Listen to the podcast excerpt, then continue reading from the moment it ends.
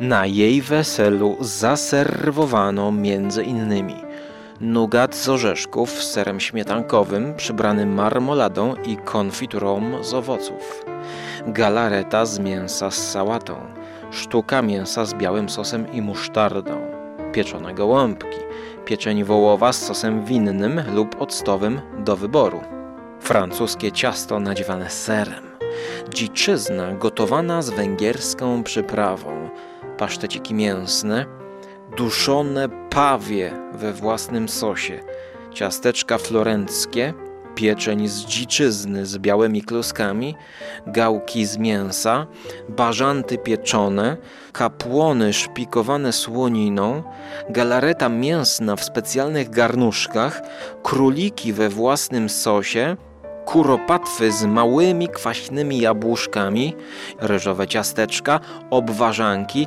i płaskie nadziewane ciasteczka na wszystkie stoły, a na stół honorowy podano smażone kasztany. Tam, gdzie siedziała ona, królowa Bona, a wesele to miało miejsce w 1517 roku. Zaczynamy Radio Żarłok, w którym opowiemy, co naprawdę zrobiła królowa Bona dla Polaków i czy nauczyła nas jeść bardziej po ludzku, po to, aby żyć, a nie aby umrzeć.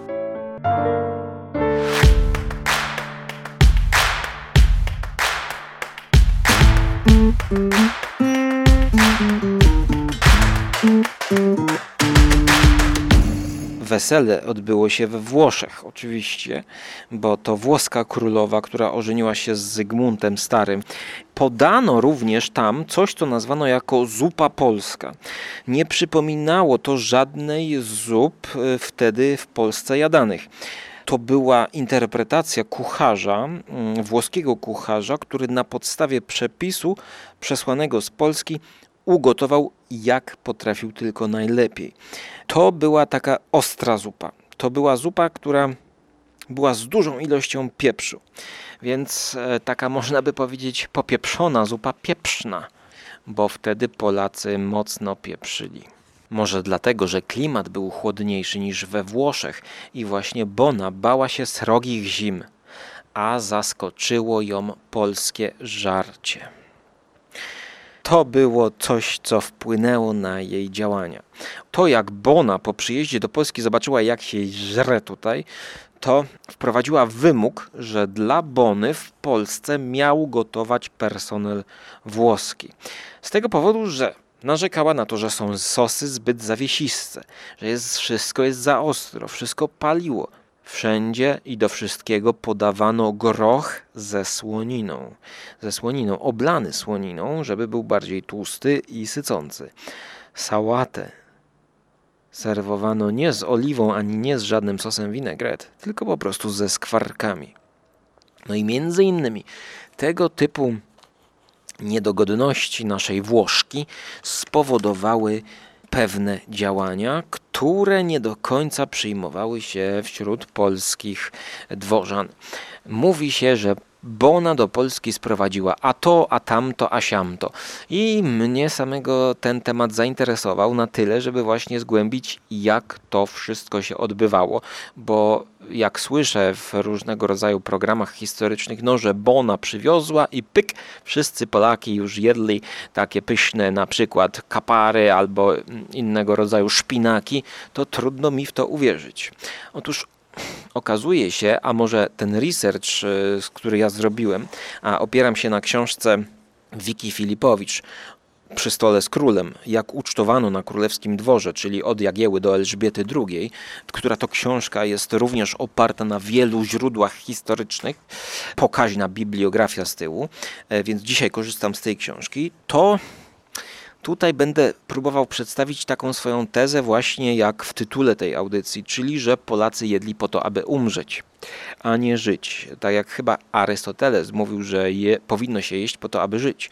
No to pewien y, prawnik skomentował to, że Polacy jedzą, aby umrzeć. I y, na koniec zastanowimy się, czy nadal tak jest. Może. A może powoli się to zmienia? No właśnie. Po rewolucji królowej Bony potrzeba było 300 lat, jak tutaj czytam, żeby to naprawdę weszło do polskiej krwi, żeby przekonać jakoś bardziej do tych przysmaków, które ona przywiozła. A co ona przywiozła? Żarłok TV. Co ona przywiozła do kraju, w którym Polacy według niej nie potrafili gotować, jedli zbyt dużo, pili ponad miarę, nie delektowali się smakiem, a wyłącznie napychali żołądki, aby wstać od stołu z poczuciem raczej, raczej przejedzenia niż umiarkowanej sytości. Panie, czy ja się tym najem? Ile razy słyszę to w restauracji? My udowodnimy Wam, że za piątaka można zrobić niesamowite śniadanie, dwudaniowy obiad i jeszcze bardziej wypasioną kolację.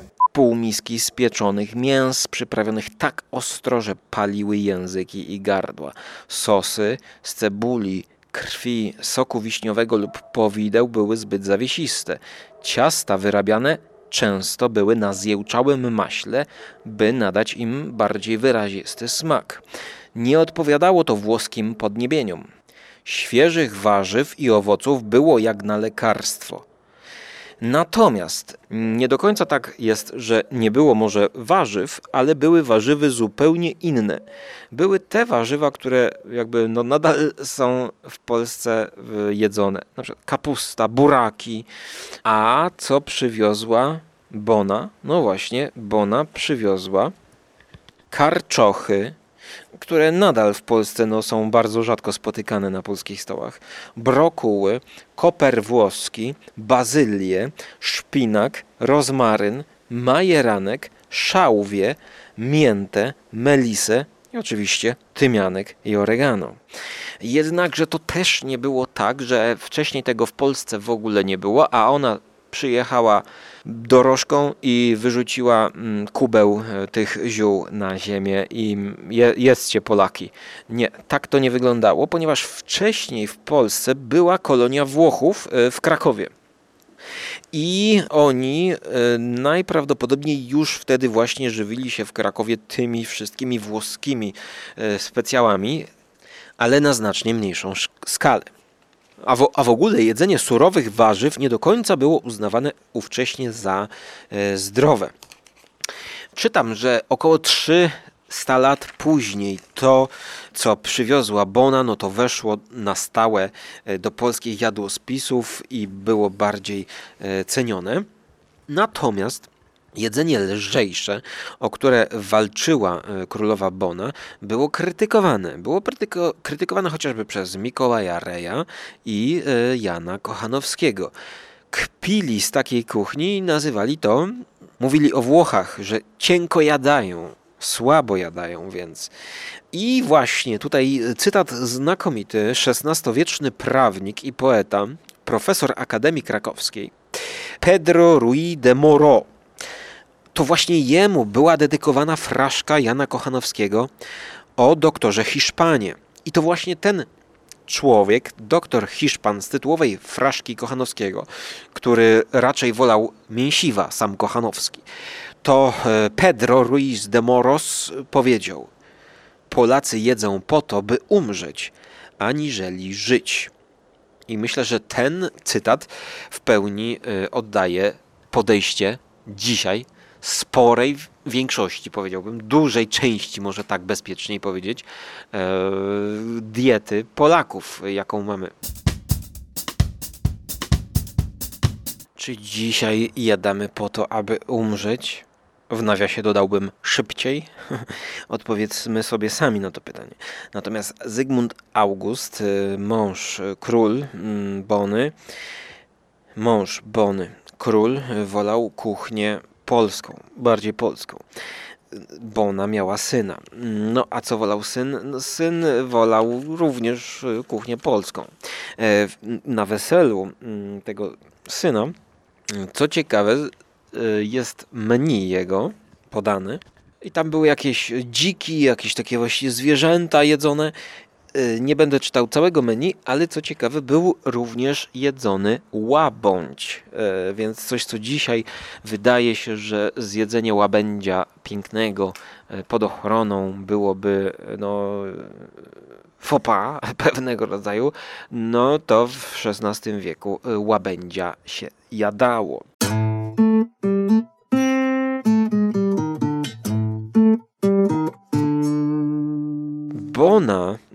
Nie nauczyła jeść Polaków warzyw, dużej ilości warzyw. E, Bona nie toczyła batalii o to. Mm, Jak nas widziano? Otóż e, pewien mm, sekretarz papieskiego nuncjusza pisał o Polakach e, w liście do jednego z przyjaciół w Italii, że Polacy jedzą tak dużo mięsa, że jeden Polak zje za pięciu Włochów. Mało zaś jedzą chleba, a nigdy prawie sałaty. E, takie zdanie zachowało się z listu. Mm, No i, i właśnie. Trzeba powiedzieć, że wtedy w Polsce jadano trzy dania. E, Pierwsze danie, bo taki był podział. Pierwsze danie to była zupa, zwane często polewkami. Drugie danie to było mięso, a na trzecie danie, zwane olus sive legumen z łacińskiego lub potocznie zwane jarzyną, taka jarzynka. I na tę jarzynkę podawano potrawy z mąki, z jarzyn, z kaszy, bigosy różne, podroby, kluski, kiszki. Na przykład Anna Jagielonka uwielbiała kaszę gryczaną, zwaną kaszką krakowską e, co nie miało e, tutaj jakby nazwa w związku z pochodzeniem danego produktu, bo kazała sobie sprowadzać do Warszawy kaszę z Radomska. Natomiast królowa Bona oczywiście rezydowała na Wawelu.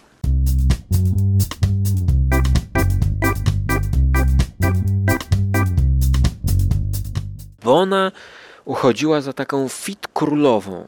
Podróżowała, polowała, jeździła konno. Można powiedzieć, że uprawiała sporty. No, ale właśnie, czy do końca ona była lubiana? Y, Jak umarła? Otóż, otóż y, ona miała szpiega w, swo, y, w, w swoim otoczeniu i ten szpieg podał jej w napoju truciznę. To znaczy on mm, przekupił chyba lekarza, lekarza, który w napoju zamiast lekarstwa miał podać jej truciznę. Bona coś wyczuła i kazała lekarzowi wypić połowę tego lekarstwa, żeby upewnić się, że jest to bezpieczne. E, Lekarz wypił połowę i Bona też wypiła połowę. Lekarz wiedział, że jeżeli będzie taka sytuacja, to dostanie antidotum. Więc to upewniło Bonę, że może wypić. No i poczuła się mm, niepewnie. Dopiero na drugi dzień coś było jej nie tak, lekarz podobno w ko- koniec końców nie dostał tego antidotum, więc nie wiem jak on się umówił. No, gdybym takie numery robił, to raczej już antidotum powinienem mieć w kieszeni, prawda? Coś ten lekarz powinien się zastanowić, jak to było zorganizowane. Natomiast królowa Bona było jej słabo i wtedy już chyba przystąpiono po tej pierwszej dawce mm, do e, spisywania fałszywego testamentu, czyli takiego wymuszonego testamentu, gdzie e, Bona niby teoretycznie była obecna, no ale wiadomo, że to było nie fair zagranie. Ale co ciekawe, ona przetrwała ten e, atak trucizny. Przetrawiła tę truciznę, może dlatego, że była to pół a może dlatego właśnie, że zdrowo się odżywiała i prowadziła zdrowy tryb życia. E, Natomiast no, chciała, chciała wyjechać z Polski, wy, wywieźć e, posag swój. Też od niej chciano pożyczki, e, więc jakby no chciano jej pieniądze, chciano jej kasę. Udzieliła pożyczki Habsburgom, która mm, te, te monety, te pieniądze, te kosztowności e, półtorej tony ważyły łącznie. To, to, no to rzeczywiście sumy bajońskie, wielkie sumy. Ale mm, słuchajcie, sumy neapolitańskie mm, to były. Dlaczego? Dlatego, że ta pożyczka nigdy nie została zwrócona i właśnie mamy dzisiaj taki już rzadko spotykany związek frazeologiczny sumy neapolitańskie. To są sumy pożyczki. Tak? To jest pożyczka, która no, najprawdopodobniej nie będzie tobie zwrócona. Takie, takie sumy neapolitańskie to są te sumy, które przeznaczasz na przykład w Nolio na pizzę neapolitańską, no i ju- już wiesz, że raczej ich nie odzyskasz, bo zjesz tą pizzę, no i, i chyba, że reklamację i, i że ci nie smakowało, ale, ale w Nolio to, to zawsze smakuje. Minister zdrowia ostrzega przed oglądaniem żarłoka na czczą.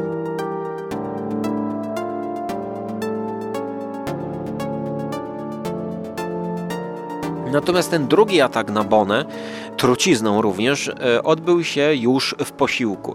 E, W posiłku, e, który był urządzony przez kucharza i ona już tego nie przetrwała, nie przeżyła.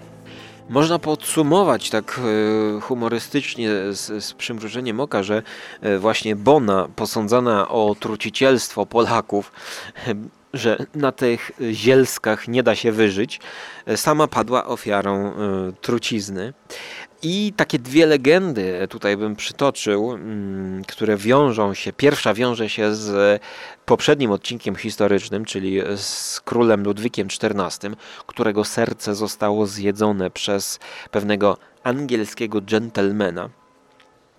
Legenda jest taka, że mm, serce królowej Bony było umieszczone w srebrnej miednicy i ten asystent, który przeprowadzał mm, sekcję zwłok, upuścił tą miednicę, zawartość wypadła na podłogę i wtedy pies dorwał się i pochwycił serce królowej Bony i je zjadł. No, podkreślam, że to jest e, legenda. Ale druga legenda, która chyba ma więcej prawdy e, w sobie, mm, to taka, że, że Bona jest poważana na Podlasiu. Dokładnie w okolicach Berżnik, gdzie e, chwali się ją tam za wypromowanie popularnego wypieku, który widzieliście na Jet TV. Mowa o serii litewskiej, czyli litewskie rarytasy, gdzie w pierwszym odcinku pokazałem ciasto, takie w kształcie może piramidy, które jest pieczone na wielkim kiju nad ogniskiem i ten kij się kręci jak rożno, tylko nie jest na to rożno nabite kurczakostwo, tylko oblewane jest ciasto i to ciasto tak warstwami się zapieka. Ja to pokazałem na YouTubie, polecam ten odcinek, litewskie rarytasy, ale właśnie sękacz, bo o tym mowa, przypadł do gustu królowej Bonie tak bardzo, że sprowadziła go na dwór wawelski.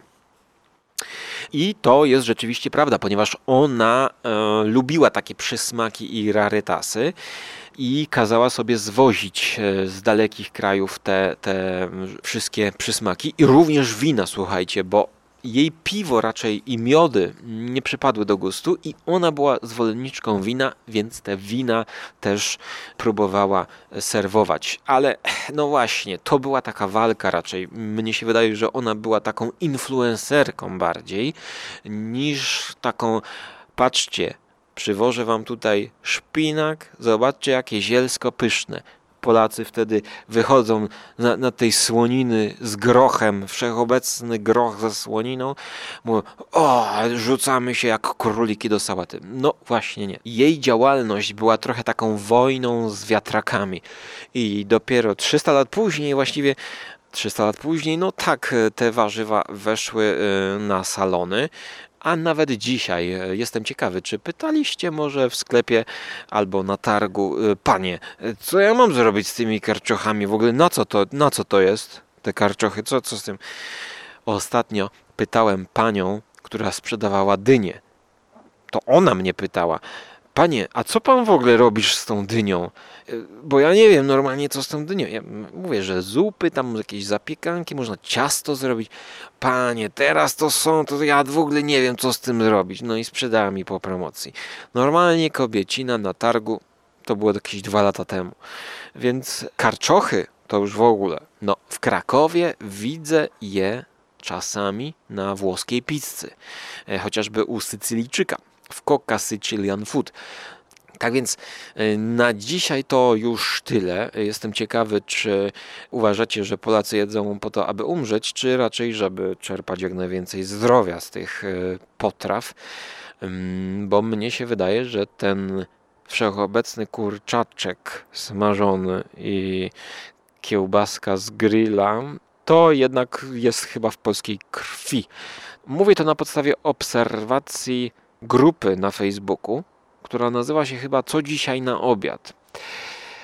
I to, co tam pojawia się na tych propozycjach, to naprawdę zakrawa i czeka na osobny odcinek na YouTube, który powinienem wrzucić wraz z tymi zdjęciami, które tam ludzie wrzucają.